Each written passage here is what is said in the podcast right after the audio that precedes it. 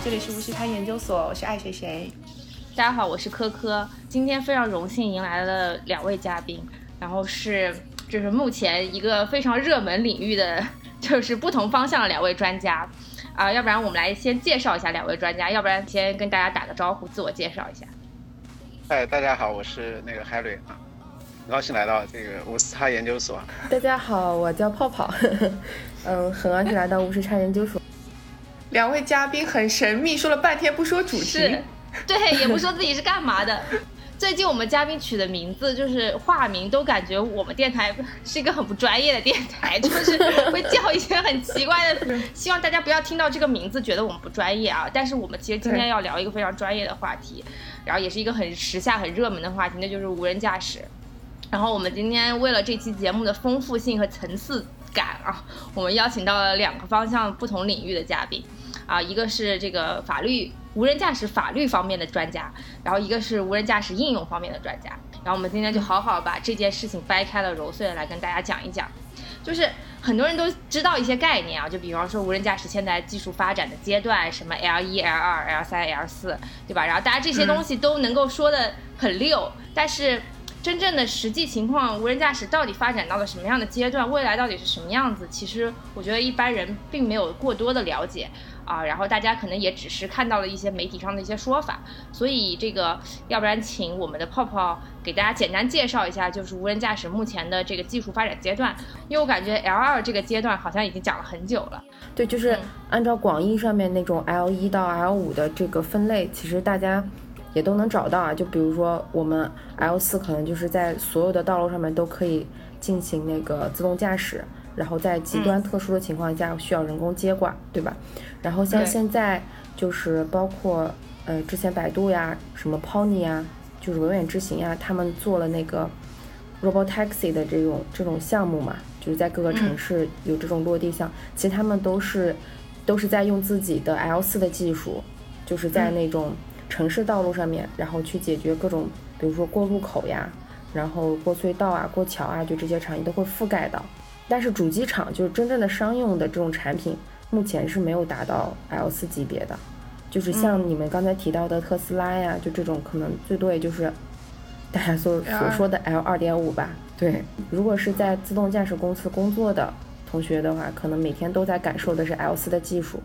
对，但是真正商用面向大家的，你们现在能感知到的也就是 L 二点五的水平。所以其实自动驾驶公司是冲着 L 四去做的。对对，那距离 L 四能够普遍的被大众所使用还有多久？我也不知道。其实这这个问题真的就是 dollar question。对，就是你问任何一个任何一个大厂的这种这种技术总监也好呀，这种项目负责人也好啊，没有一个人能给出他们理想中的时间，因为这个时间可能我不知道为什么，反正有各方面的考虑，我也从各方面也得不到这个时间。那大家是普遍乐观，还是普遍觉得，嗯，可能会很难呢？不敢说，我觉得。对对，就是不敢说。嗯，其实现在的这个就是真正商用的阶段，是不是它其实还是一个就是自动辅助驾驶？辅助，它不是一个对对对辅助驾驶，真正意义上的自动驾驶。可能就很多汽车，比如说。它有的这种呃定速巡航啊，其实它这种功能也有这种自动驾驶的意涵在里面，但它可能不是一个严格意义上的。其实就现在一般就是这种家用轿车，它它也都有这种功能。其实有的时候我自己开车去上班，我在我在市区开车，我有的时候都用这个就定速巡航 就试一试。当然开上高速的话就更方便了。所以其实我觉得现在在讨论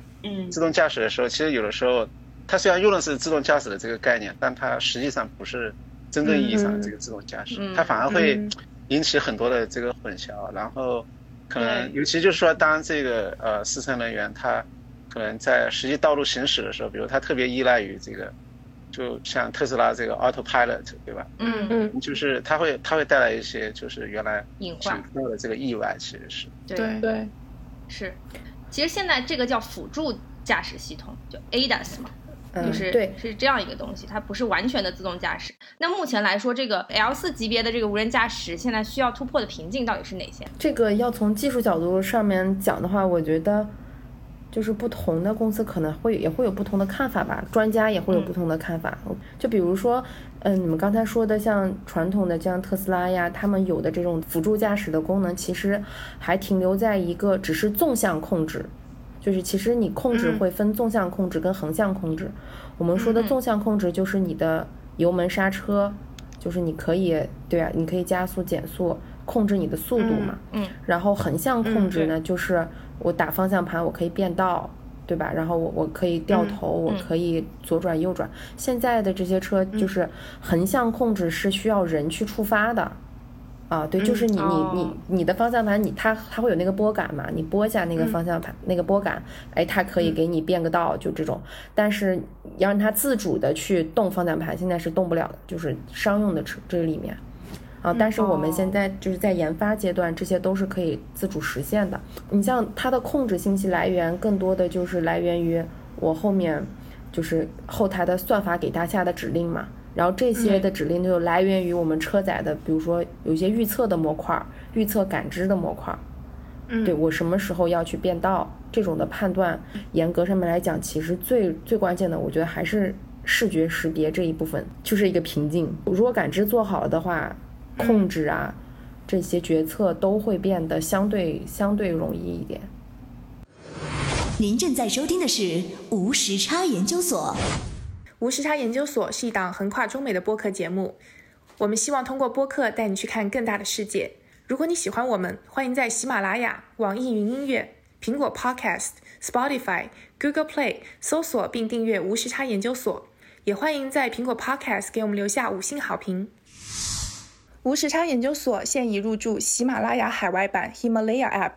与主平台不同，海外版 Himalaya 是一个多语言、多文化融合的平台。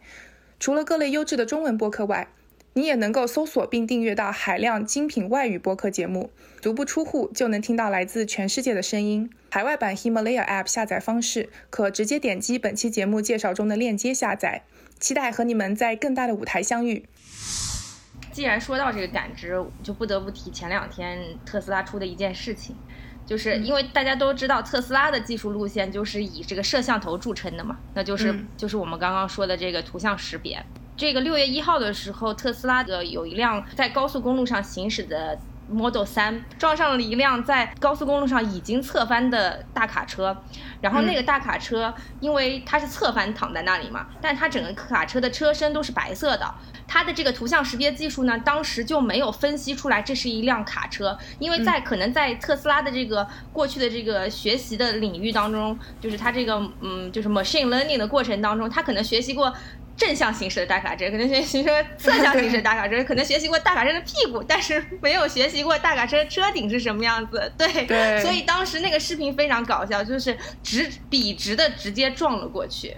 然后这个其实之前也有发生过，好像类似的事件。你你们是怎么看待这个六月一号特斯拉这个撞车事件？不知道你们有没有了解？之前我记得应该是一七年还是一六年的时候，特斯拉也出过类似的事件嘛。然后当时是说白也是一个白色的货车，然后它的那个视觉算法就把它识别成了云朵。嗯，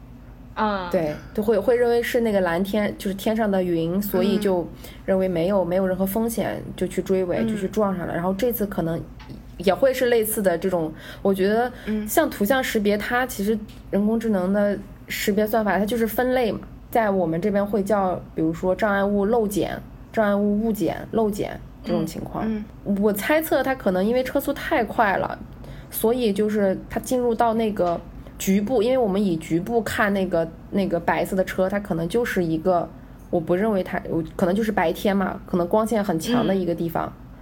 对，其实我们现在一个共有的认知就是，机器学习啊，人工智能它其实有很强大的学习归纳。然后的能力，然后它其实是不具备分析跟推理能力的，就是就是跟但跟人相比，因为其实我们是会有推理能力的，就是遇到我们没有学习过的场景，我们是可以借用原有的知识去对它进行一个初步的判断跟推理。其实我觉得这一部分，我不知道这个技术会不会朝这个方向去突破啊？但如果往这个方向去突破的话，那可能会有一个更大的进步。然后现在就是你们刚才提到的，比如说真正的去。在开放道路去实现这样跑的，其实现在有一个新的思路吧，就是我们现在提的自动驾驶还只是单车的那个自动驾驶能力，就是我只是我坐我自己这个车，我自己判断我自己的位置，我判断我跟环境的位置。那现在就包括百度，它会就是最近嘛，大家应该也能看到很多新闻，它在做一些智慧交通上面的探索，它其实是把。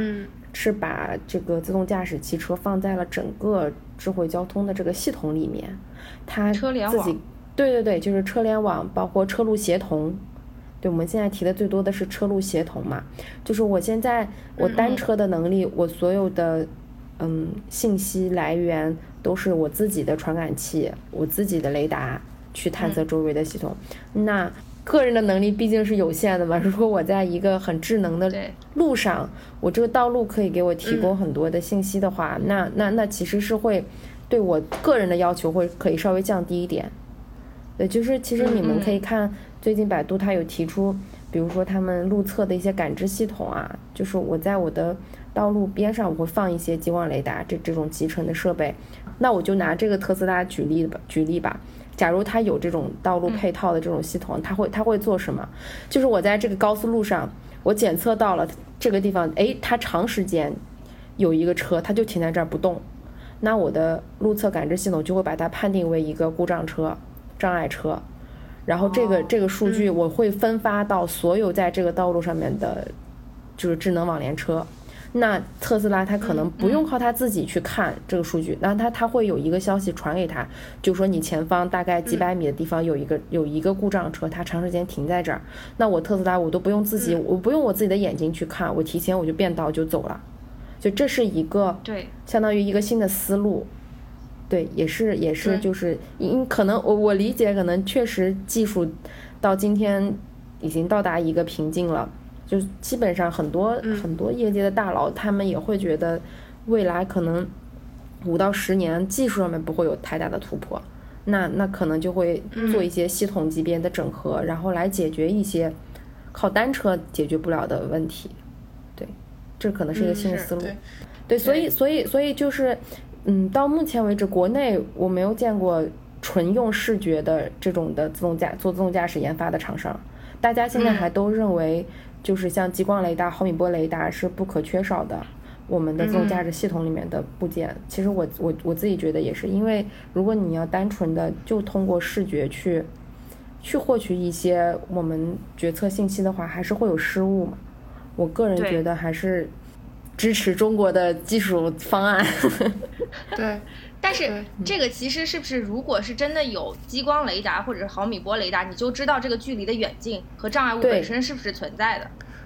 对对，但按理说特斯拉是有一个前进方向的雷达的，那为什么没有识别出来呢？首先是这样，就是特斯拉它的技术路线本身是严重于依赖于图像识别技术的，所以它把过多的重心的研发都放在了图像识别，然后毫米呃毫米波雷达呢其实只是起到一个辅助作用。另外就是毫米波雷达它本身是有缺陷的。就当当它在识别大的金属物体的时候，它会有失灵的情况。这个其实是雷达技术本身，每一个雷达技术本身都有它一定的缺陷和优劣势的。包括就是之前毫米波雷达可能在极端天气情况下，呃，比激光雷达要要表现的好。然后激光雷达可能遇到这种雨雪天气，它就会失灵。就是其实这个也是技术本身，就是包括这些供应商的零部件或者是这些配套的这些呃。就是这些这这些配套这些设施，或者是这些车身的这些装载的这些东西固件本身也也是有一定的技术缺陷的，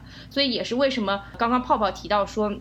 这个路面上能够架设这种传感器呀，或者是车联网本身这个发展可能会一定程度上解决这个硬件或者固件本身的这种没有暂时也没有办法突破的缺陷。对它毕竟是一个系统嘛，系统能力其实依赖于这个系统内部各个模块的能力。嗯，对，还有互相的配合。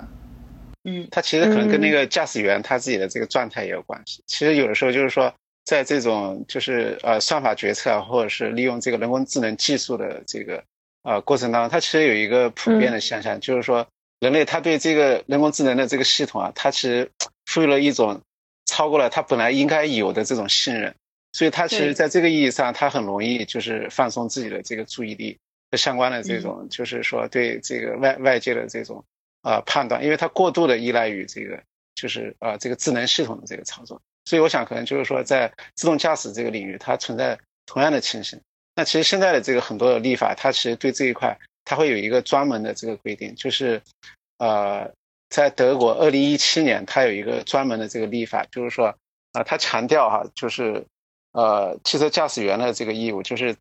在特定的情况下，他一定要去接管它。当你没有去这个履行这个接管的义务的时候，那出了这个交通事故的话，那你是要承担这个呃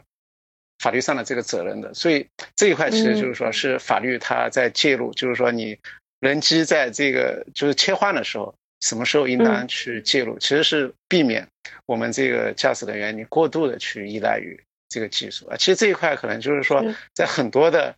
呃领域当中，当我们去用算法的时候，它都会出现这种情况。呃，美国它有一个很有意思的这个案子，就是这个密歇根州，呃，社会福利局，就是它用一套算法系统来判断这个申请者他是不是就是呃对这个申请当中这个材料有虚假欺诈，到最后这个系统出了多少百分之九十多的这个错误，你知道吗？就是因为说这个系统的这个运营者他过度的信赖这套系统，虽然有很多人他提出说，那这个系统它其实可能会存在这个瑕疵啊，有偏差。但开始的时候，这些就是，呃，警告可能都被这个忽视了。所以在自动驾驶这一块，就是我们可以看到一些成熟国家的这个立法力，就比较成熟的立法力，它其实是去呃，就是特别有相应的这个规则要求，就是说驾驶员你不能放任，就是他他他可能现在整个的这个技术他也没有到，就刚才我们讲到 L 四这样的程度，所以你人要在适当的情形下，你要去接管这个汽车。嗯。对，但中国目前来说，L 二级别的也是需要手不能离开方向盘的，对吧？啊，是，它其实基本上还是就是对传统规则，呃，做些延伸哈。它它其实没有脱离就原有的这种呃道路交通法的呃这些就是相应的这个规则体系。它其实还是要求，比如说你这个驾驶员，你肯定还是要有驾照的嘛，对吧？所以它它只是说现在对这个规则做一些调整，让它能够去容纳。这个新的这个技术的这个发展，要给现有的这个技术的发展开辟这个空间，但同时呢，它其实还是要把这个呃司乘人员啊，还有就是这个呃整个的这个道路交通的这个安全性放在首要的这个考量。嗯嗯，所以现在主要的责任还是在这个驾驶员本身。是的，他他其实这个主要的责任还是就是比如说我们刚才讲到这个德国的这个呃道路交通法，它这个是最新修订的，而且它里面关于可能就是说。自动驾驶这一块的这个规则，它是比较呃明确，而且就是对这个技术是有呃相应的这个呃兼容的这样的一个考量在里面的。那我们去看它的这个呃立法的话，它其实还是沿用传统的这样的一种就是呃规则的这个模式。其实这个规则还是说，呃驾驶人你其实是就是要承担这个在法律上。我我们有一个 专门的这个术语哈，叫这个啊严格责任或者是啊无过错责任哈，就在发生这个交通事故的时候，它其实还是沿用这样的一个规则。它现在的这个主要的这个规则，它这个目的就它为什么设这样的一个规则？它目的其实还是说要去呃提高，就是让这个呃驾驶的这个人员，你你必须要保持你的这个注意力，对对，就是你在在特定的情况下一定要接管汽车，而不能够就是放任这个汽车。其实我觉得可能刚才。呃，主持人讲到就是这个例子，它其实可能告诉我们这个技术的这个限度哈，但可能另外一方面就是说，我们要去考量说，啊，那是不是这个司乘人员，就是因为这个驾驶驾驾驶员啊，他的这个注意力可能是不够的。其实很难界定，就是说你的注意力在不在这个上面。就有些人可能他会把双手放在方向盘上，但他脑袋也是出神了的。在这个具体的这个案例当中，他其实就是涉及这种举证责任的问题了，对吧？那如果说他他能够证明他他已经是手在方向盘，那他就已经是符合，比如说我们现有的这个道交法关于这个就是驾驶员的这个义务的这个要求，那他就可以免责，对吧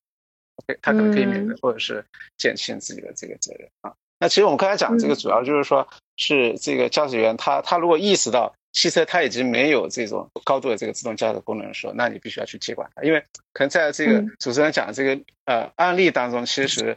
就很显然，因为周边的车他们自己都避让开了嘛，都避让开，就是说我们我们如果是没有采用这个 autopilot 这种模式的话，你就作为一个正常的人，你已经意识到说你你应该马上要你应该要避开它，对吧？嗯那那在这种情况下，我们可以认定说，其其实其实是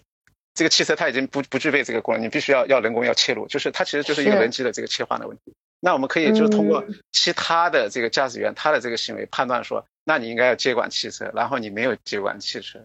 那可能要就是你驾驶员有责任。那其实这只是就是说我们讲责任的一个方面哈。那另外一方面当然就是说可能就是像我们厂商嘛，他肯定会特别关注这个厂商的责任，对吗？嗯。那其实厂商责任在这一块，它它基本上还是说就是产品的这个就是严格责任嘛。那如果说你产品本身有瑕疵的话，那可能你就承担对对有缺陷，那你是承担这个严格责任啊。呃，所以这一块它其实仍然是一些传统规则的这个就在新场景下的这个应用，它并没有说为它单独创设呃新的规则。那其实，在这一块应该说，我觉得当前的这样的一种就是呃规制的模式，它其实是有利于我们整个自动驾驶这个呃行业它技术的这个发展，包括整个行业的这个发展。嗯嗯，所以这件事情其实是两方都有责任，是吗？如果严格意义上来说的话，严格意义上，他一定程度上也发现了这个技术本身的瑕疵。可能在法律上，可能更多的还是在就是驾驶人吧。你很难说，就是当然我们要看特斯拉它它这个产品说明书里面它怎么说这个的，这个很重要。因为因为如如果如果它它里面它它有这个就是说。呃，夸大它的这个功能，或者它它它有这个，我们要看这个非常这个具体的这个合同的这个条款，我们才能判定，比如说它是不是有一个瑕疵责任什么，或者是类似的。那他是在他的那个 brochure 里面是说，大概类似于说，在某些极端条件下或者极端情况下，图像识别是没有办法识完全识别到的，他是有说过这一条的。那那我们要去看，其实是一个事实问题，就是我们我们要去看他这个他这个条文是。具体是怎么样规定的？然后我们结合六月一号这个具体的这个事故，然后我们可能才能够得出一个最后的判断，说他是不是应该要承担责任。而且他有的时候就是说，如果他他又是一个格式条款的话，啊，那我们也不能够完全因为你有个免责条款你就免责了，对吧？因为这个这 因为它是一个格式合同，那格式合同可能有的时候我们会做一个不利于提供格式合同一方的这样的一个呃推论，所以就是说也不能因为你有免责条款你就免责了，其实。也不完全是这样子，对对，当然可能就是说，如果他有这个过度宣传或者他有过度承诺，那那他可能还是要承担相应的责任，因为就是说，他他毕竟让这个消费者他拥有了一种心理预期，是说，那我我可以在相当多的这个情况下。绝大多数的情况下，我是可以就是依依赖这个自动驾驶的，对吧？依赖这个 autopilot，你你不是叫 autopilot 吧？所以很多人其实在抨击这个，说你这不是 autopilot 吧？但现在 特斯拉的就是它的宣传确实是有这样的倾向，就很多人是这么觉得的。对，觉得能救命，他一直在说能救命。对，我就突然想到周五的时候，就是这周五正好就是去去去试乘了是那个特斯拉嘛。嗯，就很奇怪，因为因为当时我们也在高速上，就是不要命的尝试了一下它这个功能嘛。然后包括包括我们就刻意的那个手脱离方向盘了，它会有那个报警。警，对，特斯拉它它它会说那个，请你轻轻转方向盘，然后就是确定你是不是还在那个。你你人是不是还在还？然后当时，对对对，然后我们就不理他这个报警，结果，他大概过提示了两次之后，他报警，就他自动就退出自动驾驶这个状态了，然后他就开始减速，他开始减速，然后这个时候他就给我们一条提示，就是你在这一次行程当中不允许你再你再次进入自动驾驶。然后，所以，所以在，所以我们那个不听他的警告之后，我们就没有办法再进入自动驾驶的状态。以后，我们就靠边停车嘛，找了一个可以停车的地方，我们就是关机，然后再重启，我们这时候才可以再重新进入自动驾驶。其实我自己的感觉就是，它是有这种提前保护的，对，它是，它是对，它是对你驾驶是有要求的。所以，我我感觉 Harry 刚才也提到了。对，要要从事实跟那个法律的两个方面去去看这个事件嘛。其实我理解的思路，就包括我们现在有的时候道路测试也会有这种情况，就是你报了一个 case，你觉得它不合理，上来之后我们排查的思路就是我们先看技术当时的这些我们的 log 呀、日志这些符不符合我们技术预期，然后会看它是不是按照我们的那个设计方案会正确的执行下去了，然后我们其实是有一些。记录它是去记录驾驶员行为的，就包括你的那个方向盘，你打的扭矩是不是过大？因为过大之后它会推自动驾驶，就是这种，它它是可以完完整的还原当时场景下面所有的就是我们的行为，包括车的行为、人的行为。所以，我我觉得这个事件后面它肯定会特斯拉会给出详细的。分析就是在某一个时间点，我的视觉检出了什么，然后我的整个决策系统给出了什么样的判断，然后我我有没有提，我有没有给你那个适当的提醒，然后我适当的提醒之后，你人有没有进行干预？对他，他这个整个链条串下来之后，我理解就进入到法律的那个流程里面，然后再去看到底是谁的责任。嗯，对，大概是这样的，对吧？它是有 log 的，对，都是有这个记录的，对。对，泡泡泡刚才讲这个讲的特别好，就其实可以让我们把这个讨论呃更深入下去。其实这个可能整个的这个呃自动行驶的过程当中，它它都是全程的这个，就是有录影啊，有有这个录像，对吧？它它有相相关的这个资料，它可以完全还原这个场景。其实这里面它它就牵涉到我们法律上一个特别重要的问题，就很多人其实是非常担心，就是。用户的隐私，对吧？用户的隐私，就是就是说，这个它的整个的这些资料啊，数据资料，包括它传感器、传感器啊、执行器，它记录下来的这些数据，那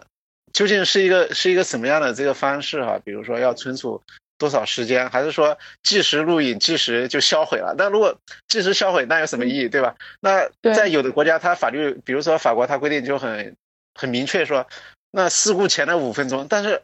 我们怎么知道五分钟之后要发生事故呢？对不对？所以这里面它它仍然面临一个问题，就是说，你这个数据要存储多久，对吧？嗯。然后你整个的这个对对用用户的这个就是它的隐隐私保护的问题，当然还要涉及到这个数据的它的这个权属问题。当然这其实是整个就是呃互联网时代它它的一个基础性的问题，就是这个数据在这些平台的平台上的数据，它的这个所有权到底是谁的，对吧？那现在可能。在不同国家，它有不同的处理方式啊。这个看平台和用户之间的博弈，当然，用户是博弈不过平台的，对吧？那可能有的有的国家，它这个就是法律介入就强度比较大，可能比如在欧盟，它它可能会把这个重心放在用户的这个数据的这个保护上哈，或者个人信息的自觉权，对吧？那那它就会赋予它一套呃。以个人权利保护为中心的这样的一套权利树啊，就是那整个的对于数据的这个访问啊、删除啊、啊、被遗忘啊，所有这些权利啊，那用户都是拥有。那在整个这个自动驾驶这个情境当中，其实所有的这些关于数据权权利啊、数据个人信息保护的呃这些问题，它都会介入进来啊。因为因为就是说，自动驾驶它只是其中一个场景，因为到最后你你整个的这些。就是说，这个技术的这个发展，它其实是和就是用用户的这个个人数据啊，包括这个对于外界这个呃你采集到这些数据啊、路况啊，它它都是有密切的这个关联。所以这一块可能就是说，会是我们整个自动驾驶技术和法律。他们之间的一个界面，这是一个非常重要的这个界面，其实是啊，对对，就顺着 Harry 刚刚说的这个关于数据的那个呃所有权的界定，因为像我现在了解说特斯拉它其实是非常依赖它所有的车主呃的行驶记录的，然后来作为它的一个呃学习，对，所以那那其实这一块就是说可能暂时的话这样子可能是更有利于推进技术的发展，但那。但是后期我觉得也是作为一个车主个人，你也会比较担心，就是说你的这个行驶的行为或怎么样，会不会就是被人被人利用？其实我原始的数据对于对于我们来说意义不大，我最重要的还是我要怎么去分析它嘛，怎么样把这些数据真的就是应用出来。所以如果厂商他不做应用这一部分的话，我觉得倒还好，因为拿到原始数据，它只是单纯的去做技术的升级、技术迭代。对。但但这一块其实就是说，它它其实是一个全流程的嘛，就是说你从这个数据的数据的这个呃收集啊，然后这个利用啊、挖掘啊，这个呃包括呃处理啊，就数据的还有流通啊，就是其实你和第三方如果要去共享这些信息，那那可能就是其实我们现在看到很多呃数据泄露啊、数据的这种对个人信息的这种呃隐私的侵犯，它很多时候其实是在和第三方共享的时候。然后，然后它引发的哈，所以就是说，其实我们讲这个呃用户的这个数据的这个保护，它其实是一个呃全生命周期的这么一个状状态，就是是这么一个概念，就是从用户最开始，就是说咱从这个传感器啊，或者你这个摄像头啊，你去采集。呃，这个用户的这个信息，然后到这个你你怎么样去利用它，你去挖掘它，然后你怎么样和第三方这个分享啊，然后再包括你是不是还会去做一些呃数据产品，对吧？你根据这个用户的行为偏好，对吧？你你你去针对它进行用户的这个画像，然后去推出一些这个呃相相相应的这个产品，所以它它是一个就是说是一是一个全周期的这么一个概念，所以整个的就是。我觉得就是说，自动驾驶它，呃，里面涉及到了这个呃用户的呃信息保护啊，它其实也也是这样的一个概念啊。这这其实就是说，整个自动驾驶的这个技术，它给我们法律上呃传统的这个隐私权的概念，它其实是带来一个很大的挑战的。因为我们我们讲隐私嘛，什么是隐私啊？那其实是说你对自己的呃就是私人生活的一种隐私的这个期待，对吧？你不希望别人知道。那那这个汽车，你想汽车给我们很多的这个自由，让我们可以去冒险，对吧？然后我们对于车很有很有操控感，对不对？真的是，所以其实很多人对这个自动驾驶这种新的技术，它它本身就就这一方面，它也是有有一些疑虑啊，或者有有一些疑惑的哈。但但另另另外一个方面就是说，因为。这个汽车它其实就是一个移动的房子嘛，对吧？你可以这么去看，它是一个，它是一个就是移动的一个私密的空间。然后这个私密的空间其实现在就是它是这个随时这个就是每分每秒都被记录下来。其实你你在你就没有了，你你这个隐私空间本来是一个在这个你自己的这个家之外哈，就是你创造出来的一个独立的，而且是一个移动的可以自由移动的这样的一个隐私的空间。就是如果我们还延延续原来的这样的一个，就是说。对自己隐私期待的这样的一个概念的话，那可能厂商他的他的这个隐私保护的这个责任就会特别重，对吧？你如果你把你把这个就是个人在车子当中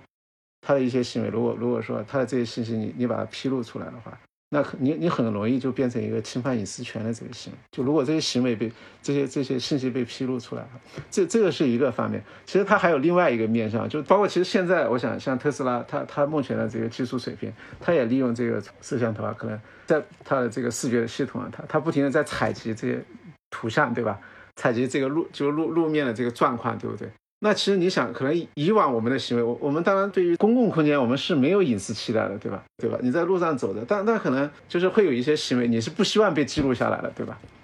因为你以前你走在路上是没有人记录，没有人记录你的行为，对吧？但但可能现在现在当这个就是自动驾驶的这个车子，它它到路面上的时候，那你你的很多的这个行为，你是你是一个行人嘛，你是路人甲、路人乙，对吧？路人丙，然后可能你们的这个行为也被记录下来，那可能就是说这样子的话。它会，这很有意思，就是说，它它其实是对隐私权的概念的另外另外的一个面向，就是你本来对公共空间你没有隐私期待的，那现在就是说，你可能你会因为你的行为被记录下来了，所以你变得你可能也会有一种新的隐私期待。那这个时候，厂商他对于这些就是他收集的这个路面这些信息被无意中这个带进来的这些这些信息这些数据，他有一个什么样的这个法律上的这个义务？其实这个也是目前就是说在讨论关于自动驾驶。呃，这个技术啊，我们法律规则去回应它的时候，呃，就是在隐私的这一块，它需要去去回应的一个问题。当我们说有一天真的到这个 L 四 L 四的时候，那是不是意味着说，若人工智能它就它就已经实现了一个？质的突破，对吧？它到了一个强人工智能啊，那其实这个整个就不是说自动驾驶技术的这个突破，它其实是整个这个人工智能的这个技术的这个突破。那它那它这个技术的这个突破，它就不局限于这个，就是说交通这个领域，那它肯定是一个一个非常极大的这个技术的这个变革，从而会带来整个社会关系的进一步的变革。相信整个的这个法律的这个框架，它都会做出相应的这个调整。您正在收听的是无时差研究所。无时差研究所是一档横跨中美的播客节目，我们分居在大洋两岸，邀请各行各业的同龄人一起讨论时下中美的诸多社会现象。虽然每周都要配合着时差，以远程连线的方式录制节目，但我们每周的更新无时差，因为我们知道每一期的认真对待都会传递给世界各地的你们。然而，我们还是希望能够有更多的机会可以一起直接面对面的聊天。如果你喜欢我们，欢迎扫描微信打赏码，或者使用爱发电。给我们送来你的心意，你的每一份打赏都能为我们早日相见攒下一点机票钱。详情请见本期节目的文字介绍。谢谢大家。呃，所以既然刚刚其实我们也多次提到了无人驾驶技术的落地嘛，我也看过一些就是无人驾驶落地的这些应用场景啊，然后也是经历过一些就是从低速场景到高速场景的这样一个变化的阶段和过程。那就是要不然请我们嘉宾也讲一讲，就是无人驾驶在这个各个应用场景呃目前是怎么样一个情况，然后有什么阶段性的提升吗？它肯定是先从封闭园区开始嘛。就是最早可能在港这种可能相对就是简单，因为它路线固定，而且首先它的车速也不会很快，对它的安全要求就不会有特别的高，不会特别高。我还了解到的场景就是，比如说在公园里面会有一些摆渡车呀，对吧？就是这种这种场景，就包括之前就是现在你们应该去那个海淀公园，应该还能坐到那个还能看到百度的车，就是那个阿波龙一个蓝色的那个车，车速很慢。那个可以去体验，然后其实这个这些场景它相对稳定了之后，现在不是这两年吧，一九年到二零年提的最多的就是那个自动驾驶共享出行那个 Robo Taxi 嘛，嗯，就是很多公司也都在做，就广州我知我知道广州文远之行应该是做的比较好了吧，反正评价也挺高，包括百度在长沙也有，对吧？就是那个长沙的长沙梅溪湖那边的项目。应该是也有很多人上去体验了，它它其实难点就在于到目前为止，它还是停留在就是接驳点之间的自动驾驶，不会像我们打车一样，我随便设置一个地方，它都可以来接你。现在还是就是我一定要在固定的上下车点，对，然后来接接你去你的目的地，因为其实就涉及到一些停靠方面的问题吧。像我们人工人来开车，我可能随便一个地方，我靠边停车，然后我再起步，我都可以做到。但是自动驾驶车现在在一些场景它是没有办法实现的。就而且一旦，因为它现在不可以倒车，不能说是我我停过去之后，我哎打个方向盘，我倒下车，把它停到车位里面，没有这种功能。所以它对技术的要求还比较高。然后，但是整个它跑起来在路线点到点之间的路线，其实就是 L 四的技术了。所有的我所有的主动变道，我主动的去打方向盘，主动的加速减速，横就是我刚才说的横向纵向的控制是都 OK 的。但是不是有自动泊车功能吗？自动泊车功能不是每一个车都都会集成的，它这是它是一个独立的模块。哦，嗯，就包括我现在的公司也是自动泊车是在是在 是单独的在做。然后体系外的，嗯，对，它它是有一个单独的，它是一个独立的功能模块儿。然后它自动泊车这边做成熟了之后，它才会集成到我们的 ADAS 系统里面。对，然后 Robo Taxi 它其实一方面就是我们的自动驾驶能力是有要求的，还有就是我们配套的一些产品。其实配套产品我们能想象到的一个就是我约车的这种软件嘛，就跟我们的滴滴一样。但是它需要实时的去要车辆当前的位置，然后去显示我我去哪儿接人啊，乘客什么时候到啊这种信息。然后还有就是我们的我们叫 HMI 的这种交互套件，就是有点类似于我们车上面那种中控的大屏，我们会在车上装几个大屏，然后这些大屏上面会实时的显示我们道路的一些信息呀，然后系统的一些信息，会有这样的一些交互，就是。就是让你坐在车上，你看见周围车能看，你能看到的东西，车都能看到。其实你自己会有一种安全感，对吧？你是觉得这些东西都在我的控制之下，我什么时候我随时都可以知道我周围有哪些风险。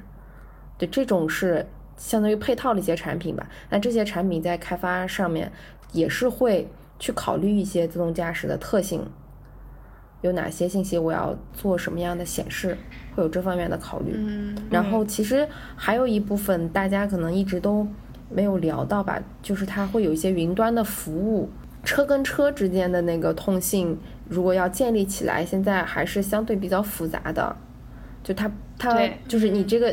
现在的方案其实是一种集中分发的方式，就是我所有的车的信息。包括我所有路测信息，我是集中传到我一个云端的服务平台上面，然后由云端把这些数据再定向下发给下面的车，就是车和车直接主动相连的，现在还比较少，基本上是要上云端去处理的。所以这个云端服务平台的处理能力包括它的分析能力也是非常的重要。就包括我们整个车辆的调度啊，这些车辆所有的订单的数据的处理，这些是要靠云端的一个大的平台来去进行处理的。嗯，就基本上是一个这样的架构吧。嗯，其实这个云端的这个系统其实是特别重要。其实当然我们。所有这些呃单独的这个单个的这个车的信息，它其实都是要靠这个云端来指挥啊、分发啊，对吧？呃，那这样一来，其实就是说，呃，大家会对这个系统的这个安全性，对，有一个特别特别高的期待，因为就是其实这是呃自动驾驶技术啊，它可能会带来的一个呃也是呃可能很多人会觉得会会不会是一个很大的安全的这个隐患。如果说有有人他呃攻破了这个就是云端的这个系统的话，他可以把每一辆车都变成其实是一个单独的武器啊！其实这个其实是，呃，非常非常恐怖的这个情形，可能会觉得。我我不知道，就是说像像这个厂商，他们对就是像系统安全性是怎是怎么考虑的？因为这个东西，因为你所有的这个安全性全部集中于在云端，这就是说你整个信息集中，它带来的这种危险性。对，像技术服务提供商这方面的安全考虑，嗯，我现在的公司他们对整个信息安全都是有。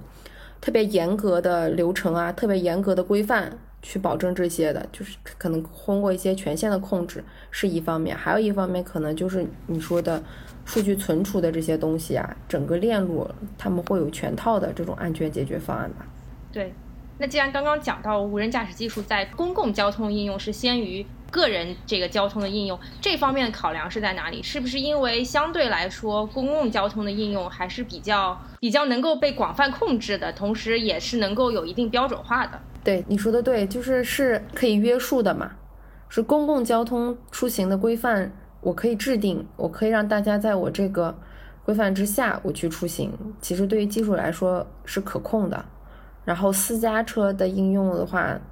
那就相当于你把所有的。主动权都交到用户手里了，用户他会有什么样的行为，你是没有办法预期的。而且我觉得它可能还有一个这个效果，就是说它可以让这个呃工作呢，他就是说对这个技术他有一个直接的这个接触之后，他不在心里面有疑虑，它可以让这个技术在这个社会公众当中得到更广泛的这个传播和认可，啊，有更高的这个认受度。那其实这个也是有利于，就是说，呃，自动驾驶它作为一种技术进入这个。千家万户，让大家就是在私人的这个，呃，承载的这个工具当中也也应用这个技术。对，还有就是从从技术方面考虑呢，就是我的技术场景越收敛，其实更有助于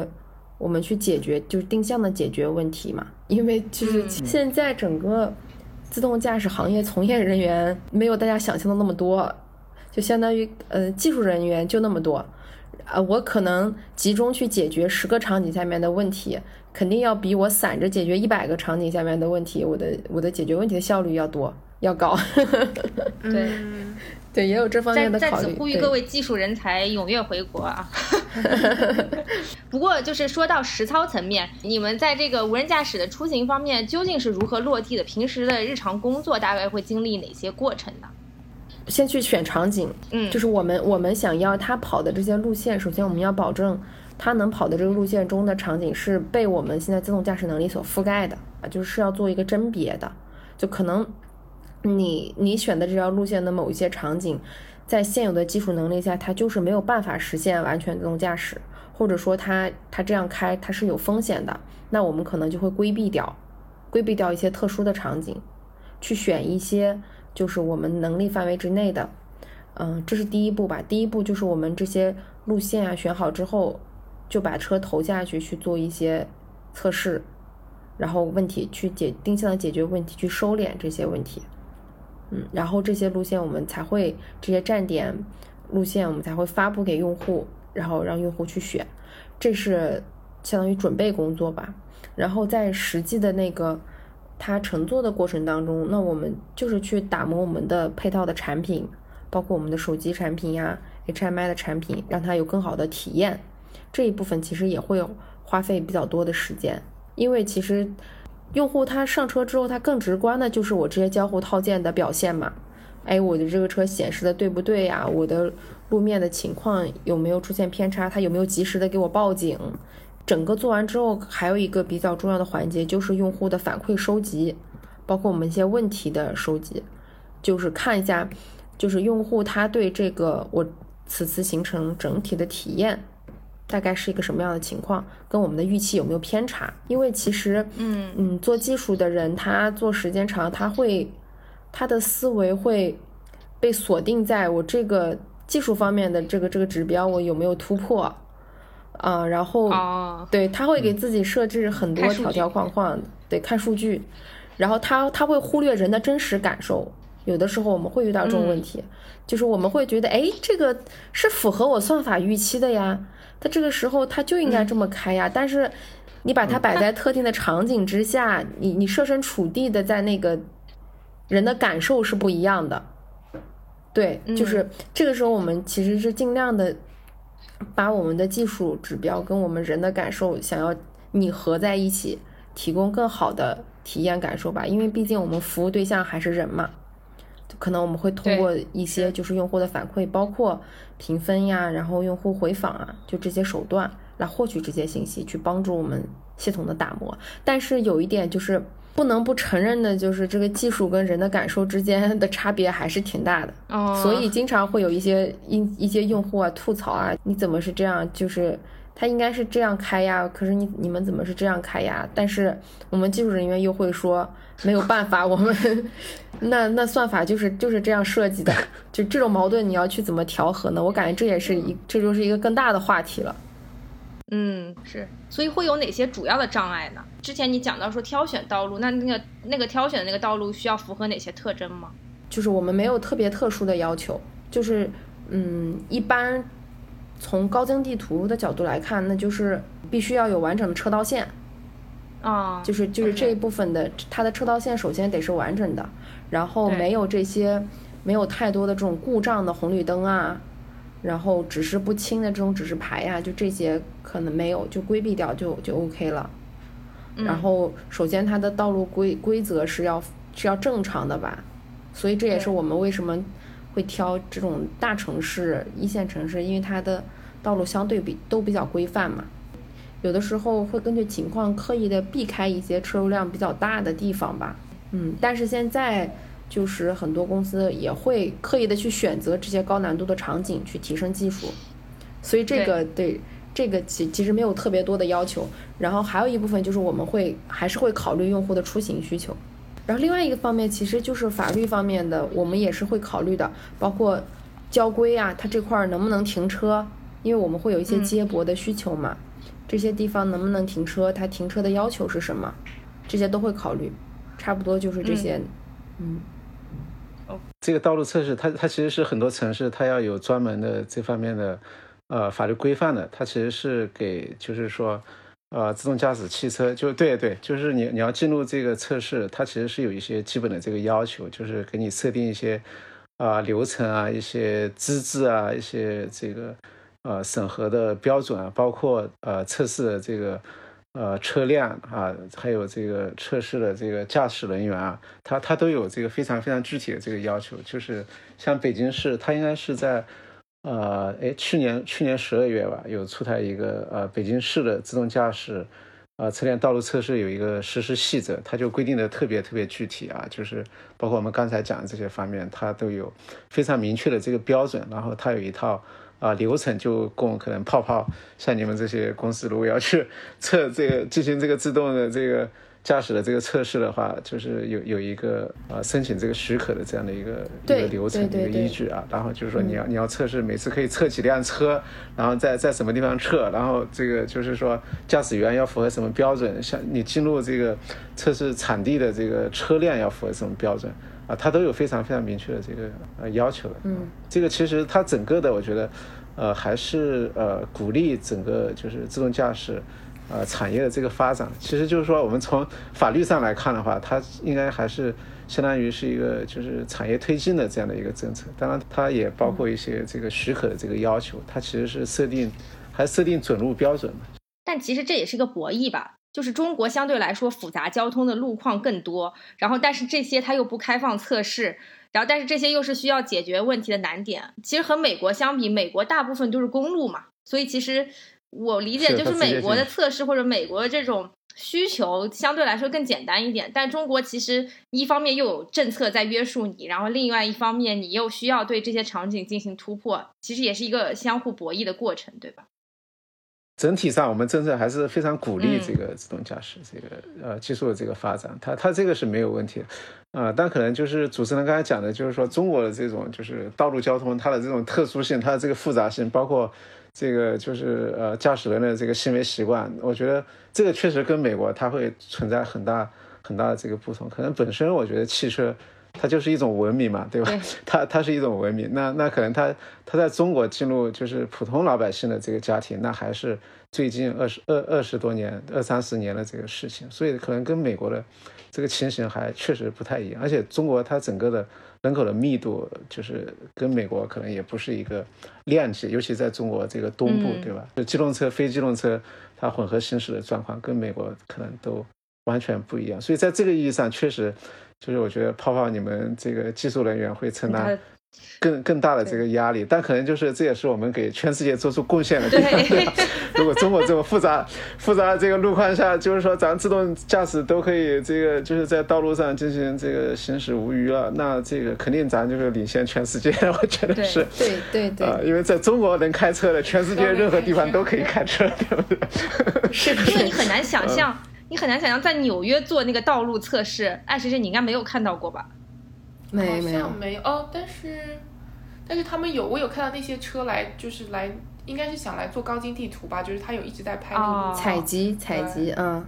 对，OK，对，来，既然讲到高精地图，其实这些配套基础设施的一部分发展，也一定程度上奠定了无人驾驶技术之后的这个走向，就是包括我们刚刚也提到这个云端啊，然后或者是刚刚。我们说到这些在道路两侧安装这种传感器的这种情况，泡泡，所以你觉得就是无人出行，它除了车辆本身的这个技术迭代之外，还需要哪些相应的配套的基础设施的建立呢？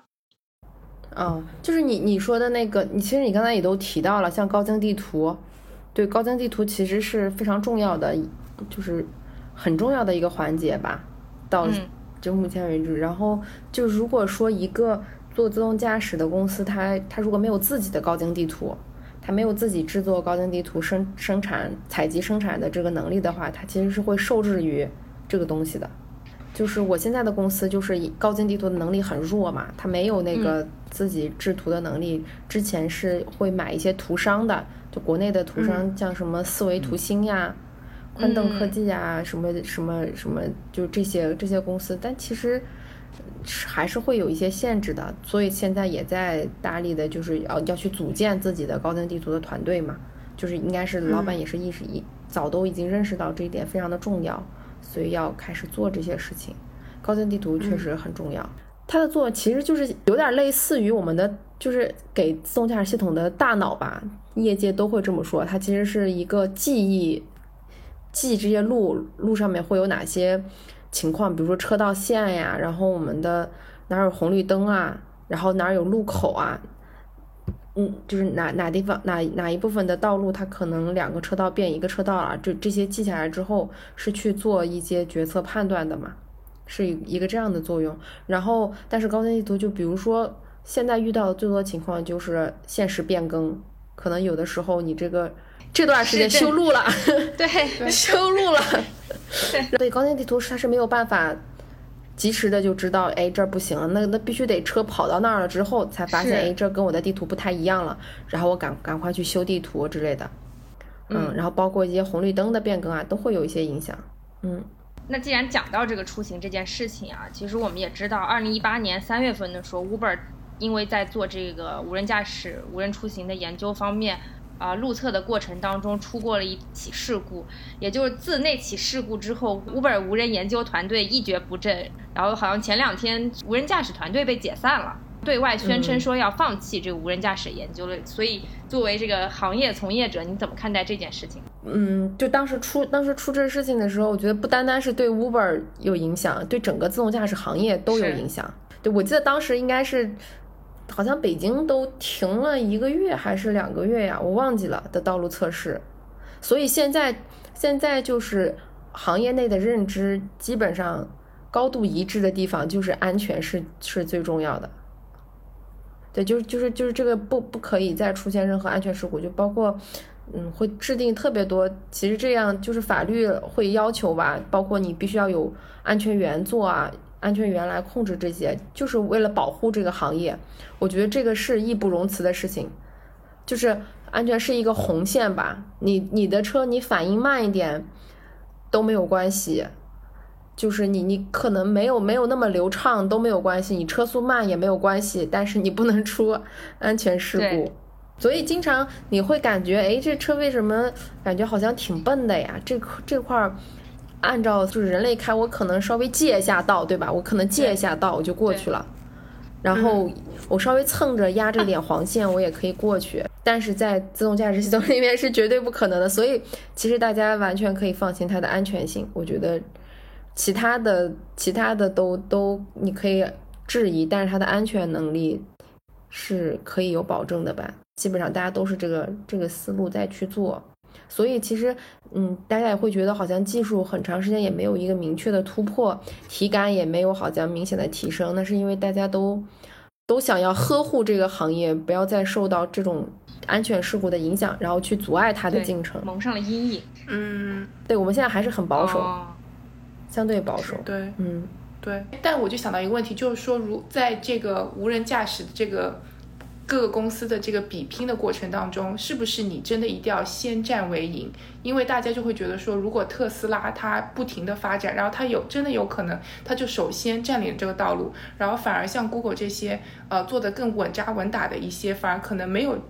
万一也有可能说真的没有机会占领这一片市场。就不知道行业里面大家是怎么看待这个问题的？就有没有觉得说有必要，呃，一定要成为第一个？就比方说，你是不是一定要第一个建立这种无人驾驶出行的车队？这样子是不是你这样就能够占领一定的市场份额？是怎么认知这件事情？我觉得不是，现在现在应该还没有到达这个要抢占市场、抢占认知的这个阶段。因为其实说实话，我我不认为自动驾驶现在已经进入到真正商业化的进程里面了。那像文远之行这种，它已经在广州投放了这么多无人出租车的这种的话，是不是它是怎么样一个考虑呢？你们是认为它已经走在了相对比较领先的位置吗？首先，我觉得它肯定不是以一个技术领先者的角色在这个行业里面吧，因为其实现在目前在这个行业里面，我了解到的，大家公认的技术最厉害的还是百度跟那个小马之行。Pony。对，Pony 这两家公司应该是。敢敢说是我的技术是很厉害的，啊，其他的公司不管他们走什么样的路线，可能有自己商业方面的考虑吧，但是但是目前在这个行业，大家还是一致认可技术是是第一位的嘛。技术之外，我觉得大家更看重的是跟主机厂的合作，对。对它的布局，它的生态布局，这个是各大公司都会比较看重的，就包括我现在的公司也是会比较看重这一点。所以很早就开始做这些布局，啊，就是我们尽早的跟跟主机厂有合作。所以我觉得这个问题怎么说呢？就是抢占市场也好什么的，都不是现阶段应该需要自动驾驶这个公司体量的公司去考虑的问题。对，我觉得后面肯定是做自动驾驶系统的公司跟主机厂合作。嗯，因为之前也接触过一些嘛，所以我们曾经畅想过未来这个大出行时代究竟是怎么样一个蓝图。然后我们觉得，就是百度其实已经一定程度上给我们构建出了这样一个大概的公共出行的这样一个 picture 吧。然后，所以我相信你们作为行业内的人士，应该也经常畅想过未来人类生活到底是一个怎么样的情景。可以给我们描述一下吗？那我自己感觉可能就是我们不用自己买，自自己要有自己的车吧。就是我可能要要要去哪儿，嗯，我可能就是输入我的目的地，然后就会有其他的车过来接我，然后上面也没有人，我就可以去。然后在车上我也可以做很多很多事情吧。就像刚才 Harry 提到的，它是一个场所，是一个生活的空间，它可以把你的你坐车可能就不再是坐车了，也许只是你生活。其中的一部分，我在里面也可以吃饭，也可以读书，可以娱乐，都可以。嗯然后会更安全，还是会更安全吧？交通，交通事故出现的概率会大幅降低。之前听过一个特斯拉的那嗯马斯克的那个构想，就是你买了这辆车之后，然后你白天不用它的时候，它自己会出去拉活。这个 非常吓人。它就像是一个移动的家了，我觉得以后其实就是它，它就不是我们今天意义上的汽车，因为汽车就是我们可以把它形状做成任何一个样子，对吧？嗯对吧？它只要可以在道路上行驶，对吧？那如果是这样子的话，它它已经不是今天意义上的汽车，它它在一个方面把我们解放出来，我们认为它把我们解放出来，但其实有的时候我们被解放出来这些时间，也许也没有用在。我们觉得可能更有意义的事情上，对对对，可能让让我们就是人类可能反而丧失了很多。就是我觉得作为人类，你去你去就是和机和机械和机器互动，你你产生了这样的一种，呃，去去探索啊，去去冒险啊，可可能它会丧失掉一些东西。我我们可能一方面认为他们把我们解放出来了，但可能在另外一种意义上，我们是不是陷入另外一种可能的，就是。啊，被动的状态吧，也不一定是一种奴役，呃，就可能我们多了一个移动的家，对吧？嗯，对对，我之前有有听过一个说法呀，就是说你像那个马，就是以前就是马，大家不是会把它作为一个交通工具嘛，然后后面汽车取代了马之后，骑马就变成了一种运动。然后，对对对对，反而变会会变成一种竞技体育，竞是一种生活享受啊，爱好这种。那也许以后汽车不用我们去开车，那喜欢开车的人，赛车对，开车可能会变成他们的一种对一种运动一一种休闲的方式。因为有些人喜欢开车，有些人就不喜欢开车啊。我就我就并不是很喜欢开车。啊，对，就，我也不喜欢开车。呃，这个真的很有意思。其实我是超级喜欢开车的，所以我你比较在乎驾驶体验。对 对对。泡泡泡泡讲到马这个也很有意思。其实，在我们这个就是呃法律里面也有一个关于马的隐喻哈，就是讲到自动驾驶啊，这个包括人工智能、互互联网。其实这一块呃，就是整个法学领域讨论也特别多。呃，当然有有一个这个美国的这个法学家，他也是一个法官，叫伊斯特布鲁克，他写过一个。呃，文章哈叫这个赛博空间和马法，他就是说，其实你看我们我们以前就是可能这个马车的时代，对吧？我然后我们进入这个汽车的时代，那那就是说我们没有必要为这个马马专门立立一个法，对吧？那我们进入这个汽车时代，进入这个互联网时代，其实我们没有必要说为一种这个新的这种技术的发展，然后你专门去立法，因为其实法律它有很多这种原则性的东西，它有很多。就是呃抽象的规则，它其实是可以去应对这个社会它的这个新技术的这个出现的。很多时候只是说，可能法律这个规制的框架比如太紧了，你你要稍微给它松松绑，要让这个新的这个技术它不要受到原有的这种。呃，法律法律规则的这个约束太多，你要你要让它有这个成长和这个进一步扩展的这个空间。那这样子的话，有人他不喜欢开车的，比如他可以去做自动驾驶的车，对吧？然后有人他喜欢这种操纵感，喜欢就是自己这个开车体验的，他仍然可以去就是开自己去开车，对吧？所以就是你整个这个法律规则，它其实是就是它它整个仍然是比较保守的，但是你要为新的这个技术发展要给它打开空间，其实是。呃，这这样的一种就是法律的，它的它和技术之间的一个呃互动，它存在关系这样的一种关系。哎，不是说我们出现一个新的技术，然后我们就马上去立法。那这样子的话，我我们这个法条就是可能会太多了啊。是我之前感觉法律好像是保护人的权利的，然后这么看好像在某种程度上面，它也是保护技术的权利，还是说保护新事物的？权利，对吧，法法法律它它有很多的这个功能，它有很多的这个作用。嗯嗯嗯。法律那当然它首先它它处理的是这个就是人和人之间的关系，是我们叫社会关系嘛，对吧？那定分指证啊，它它首先确权啊就确认这个财产是谁的，如果别人侵犯你的财产，你怎么样去就是获得这个救济啊？这是最基本的。但另外一方面，法律因为在现代社会里面，法律它它可以去促进这个产业的这个政策啊，进行。这种利益的这个分配啊，这是它非常非常重要的这个功能。如果说法律法律上就规定说你这个这个呃道路交通安全法，我们很具体哈，因为道路交通安全法就要一定要求说你这个驾驶位上你必须要有驾驶员，而且你驾驶员在行驶的途中你必须那个手放在那个就是方向盘上。那这样子的话你就没有没有自动驾驶了，对吧？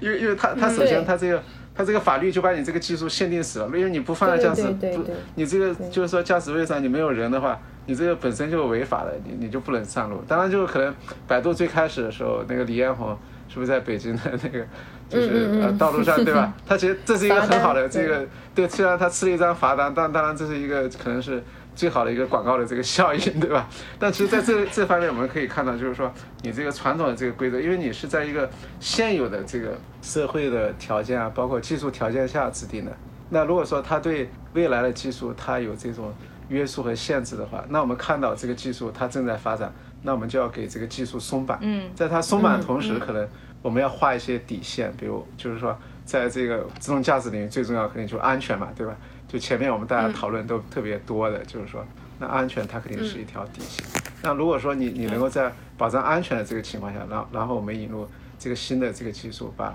降低这个事故率，把人从这种驾驶当中解放出来，嗯，那这个是法律它要达成的这个目标。对，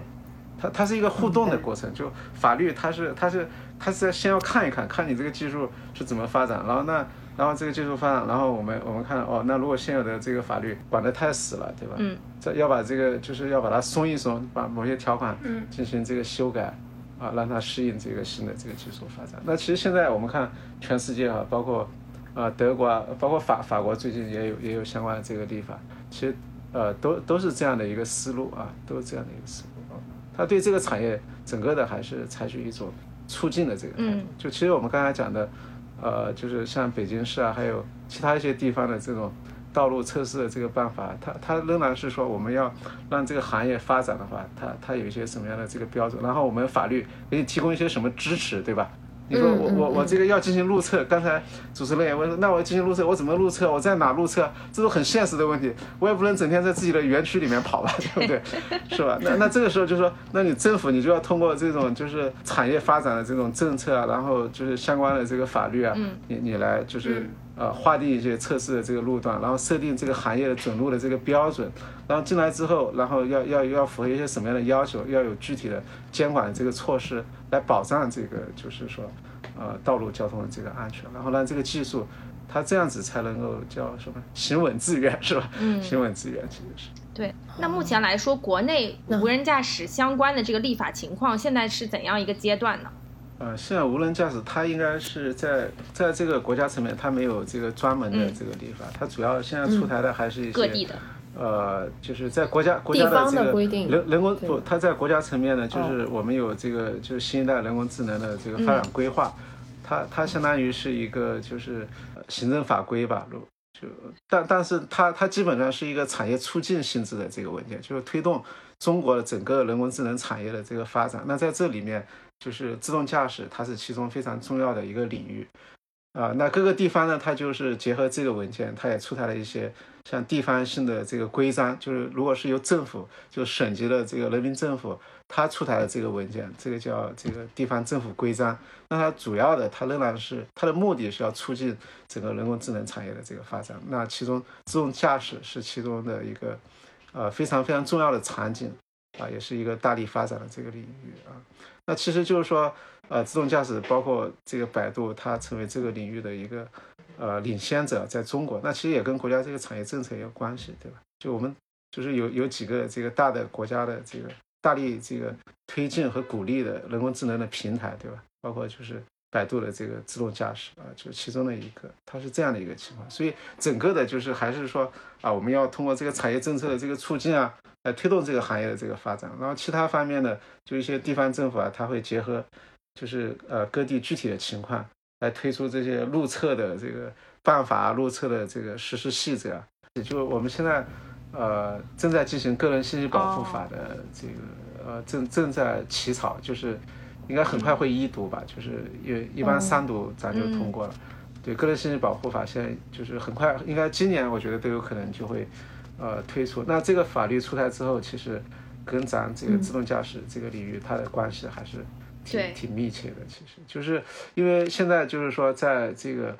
呃算法的时代哈，就是你像我们有这么多的决策，其实都由算法去呃做出的，呃，那就是说对于我们的这个设计人员，其实呃。在一些在我们去看这个国际的立法例，它也也给我们课加了一些法律上的这个义务，就是说你可能要把一些价值观的东西，把一些这个就是呃法律的这个原则性的这些呃要求或一些精神，你要带到这个你设计的这个过程当中去。这个叫叫什么呢？在呃欧盟的这个立法当中，它叫隐私设计，就是说设计人员你在你在设计这个产品的时候，你要考虑到用户的隐私保护，因为因为很多时候你产品推出来之后，你再去考虑用户的隐私已经太晚了，已经太晚了。所以就是说，这个设计人员本身你就要有隐私保护的这块。如果说你设计人员你没有隐私保护关系，然后这个产品它最后出了问题，那我觉得随着这个技术的发展，这很可能它到后面要问责的，就是要问责到设计人员的身上，当然也会问责这个公司了，可能啊，对，所以可能就是在以后我们这个社会的这个发展就万物互联，然后很多知识它它也是互联，而且可能很多很多行业的人员，他必须变成一个。就是对对其他的领域，他也有一定的这个了解。比如说，可能设计人员，就以前我们讲这个程序员，对吧？就就整天写代码，可能你你要懂两个代码，要懂这个 code，要要懂代码，也要懂法典，也要懂 code，你要懂懂这个 law 这个 code。对，是这这个要求其实很高，非常的高。对，就是像我们比如说，呃，如果你学法律的，你要去就是研究这个人工智能，其实对我们来说也存在着很大的这种困难，对吧？嗯。对，今天非常感谢两位嘉宾做客五十山研究所，然后从这个不管是从技术路线本身，然后应用本身，还是从法律层面上，都给我们做了比较多的诠释。就像我刚刚一开始跟大家讨论的时候说，这个无人驾驶其实越来越成为一个显学，然后每个人都感觉可以聊一嘴，而且跟大家生活也越来越密切，也相信在不远的将来将会成为大家生活当中的一个重要的一环。所以我觉得就是提前先感知一下这个技术本身，然后在某一个宏观层面上去了解一下这个技术也是非常好的。所以今天这期节目我觉得也聊得很开心，然后呃也让我自己对于整个这个可能比较模糊的一个未来的情形有了一定情情况下的这个分类和梳理吧。我觉得就是把思路理理稍微理得清楚了一点，但是依然我们 对于这个未来的这个形态和。这个未来的发展方向还是有很多的未知和不确定性，不过我们还是拥有一个比较美好的蓝图，相信这个这个技术本身还是可以为大家带来更多美好的生活的。当然，这也需要啊社会群策群力和各方面的其他的这些配套去去一并发展起来。所以今天希望这期节目能够给大家带来一个引子吧，然后可以多多关注相关的方面的发展，然后也为这个。不管是技术层面的发展，还是法律层面的建设，是吧？建建言献策，是吧？对，多做这个努力，对吧？也对，也欢迎听到这期节目的相关的海外的这个优秀的人才啊，然后能够回回归祖国，报效 报效祖国哈，为中国这个相关的建设这添砖加瓦。能回来吗？能买到机票吗？机票吗？买不到。好，那今天这期节目就到这里啊！非常感谢两位嘉宾，也谢谢大家。好嘞，谢谢主持人，拜拜。那这样到这里了，拜拜，拜拜，拜拜。